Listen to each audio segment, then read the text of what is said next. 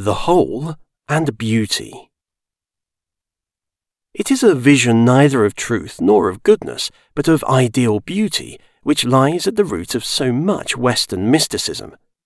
In the celebrated passage of Plato's Symposium, the seeker discovers the earthly manifestations of the beautiful in due succession, till there bursts upon him that wondrous vision which is the very soul of the beauty he has toiled so long for. The quest for the universal beauty must find him ever mounting the heavenly ladder, until at last it is given to man to gaze upon beauty's very self, unsullied, unalloyed, and to see the heavenly beauty face to face. Later seekers after reality have, on the whole, sadly neglected beauty in their concern for goodness and truth.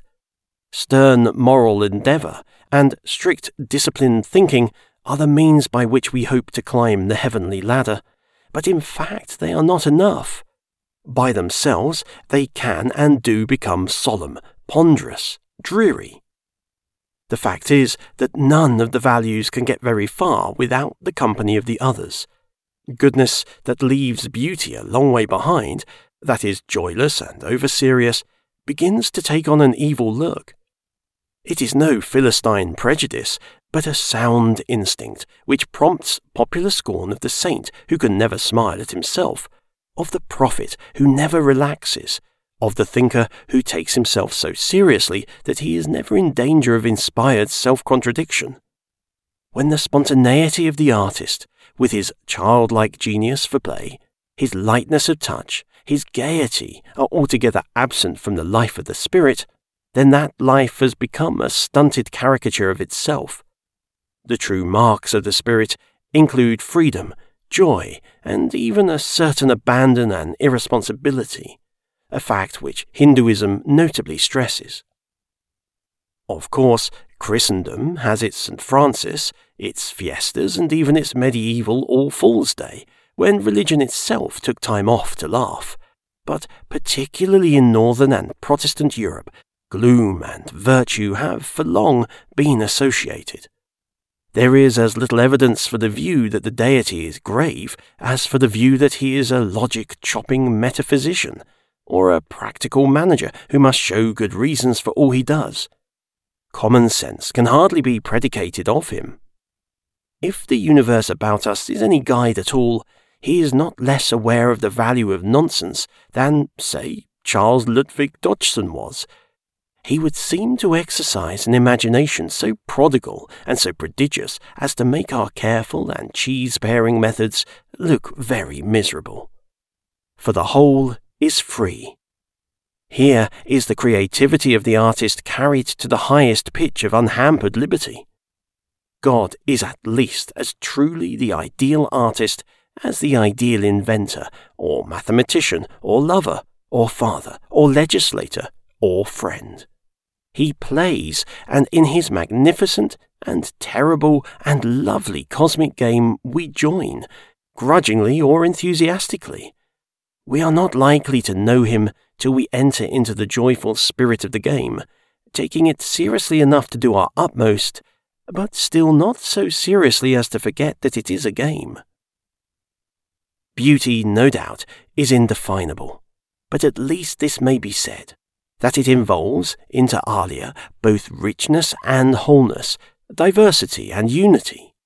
And it is the whole which comprehends the maximum of detail in the completest unity. Some works of art fail because of the meagreness of their imaginative content, others because their content is unintegrated.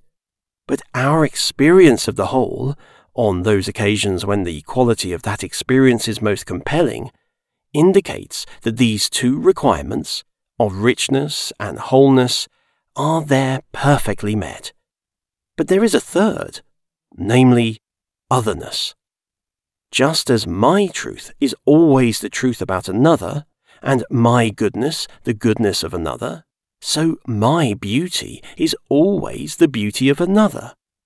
To claim it is to destroy it. Neither can the whole enjoy itself as the whole, but must descend to the nothingness of the centre, disclaiming as subject all that it claims as object. for the whole as the supreme work of art is unconscious, and the whole as the supreme artist has no materials upon which to work.